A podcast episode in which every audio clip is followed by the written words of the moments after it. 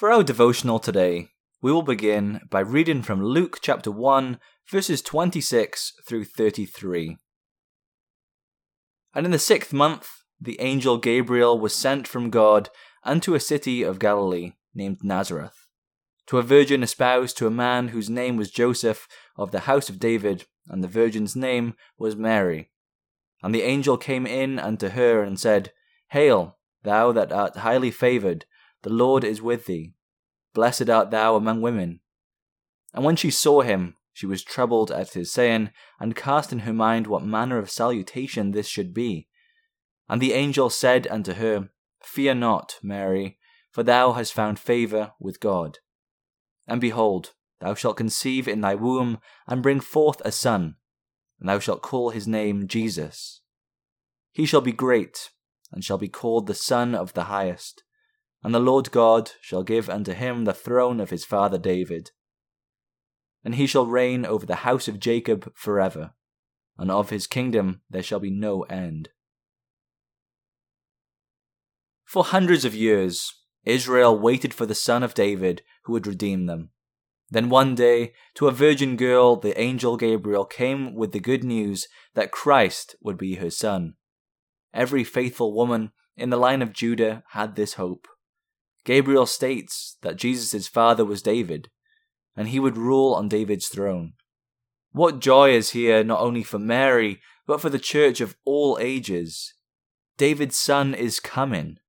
That should be our joy today, as we are thankful for Christ's coming and dying on the cross. We need to embrace Christ as the royal sufferer, because through him comes salvation. The Psalm Choir will close for us today by singing from Psalter number 266. For our devotional today, we'll begin by reading from Revelation chapter 22, verses 12 through 21. And behold, I come quickly, and my reward is with me, to give every man according as his work shall be. I am Alpha and Omega, the beginning and the end, the first and the last. Blessed are they that do his commandments, that they may have right to the tree of life, and may enter in through the gates into the city. For without are dogs, and sorcerers, and whoremongers, and murderers, and idolaters, and whosoever loveth and maketh a lie. I, Jesus, have sent mine angel to testify unto you these things in the churches. I am the root and the offspring of David, and the bright and morning star. And the Spirit and the bride say, Come. And let him that heareth say, Come. And let him that is athirst come. And whosoever will, let him take the water of life freely. For I testify unto every man that heareth the words of the prophecy of this book, if any man shall add unto these things, God shall add unto him the plagues that are written in this book. And if any man shall take away from the words of the book of this prophecy, God shall take away his part out of the book of life, and out of the holy city, and from the things which are written in this book. He which testifieth these things saith, Surely I come quickly. Amen. Even so, come, Lord Jesus. The grace of our Lord Jesus Christ be with you all. Amen. Our final look at David is found in the last chapter of the Bible. Here Christ himself claims David for his father. This chapter is for us as we wait for the return of Christ. We can take great comfort that Christ claims David for his father. This gives testimony to us that all the words of the Bible are true and not to be tampered with. We know our salvation is sure and that we can expect Christ to return even as he has said. Let it be our prayer and guide for our lives that we want Christ to return quickly.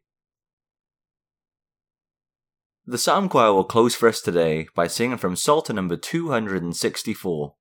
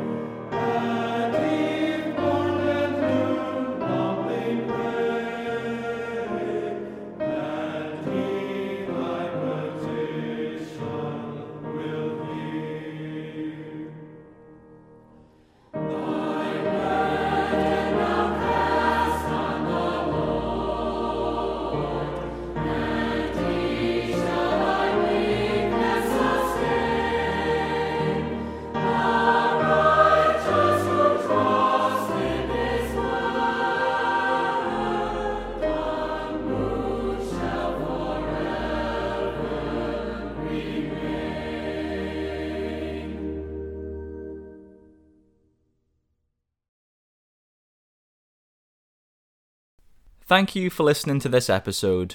We encourage you to visit our church, Hope Protestant Reformed Church in Walker, Michigan. Our services are at 9:30 a.m. and 5 p.m. on Sundays. If you wish to learn more about us, please contact us at hoperwc at gmail.com and we'll be happy to help with any questions you may have.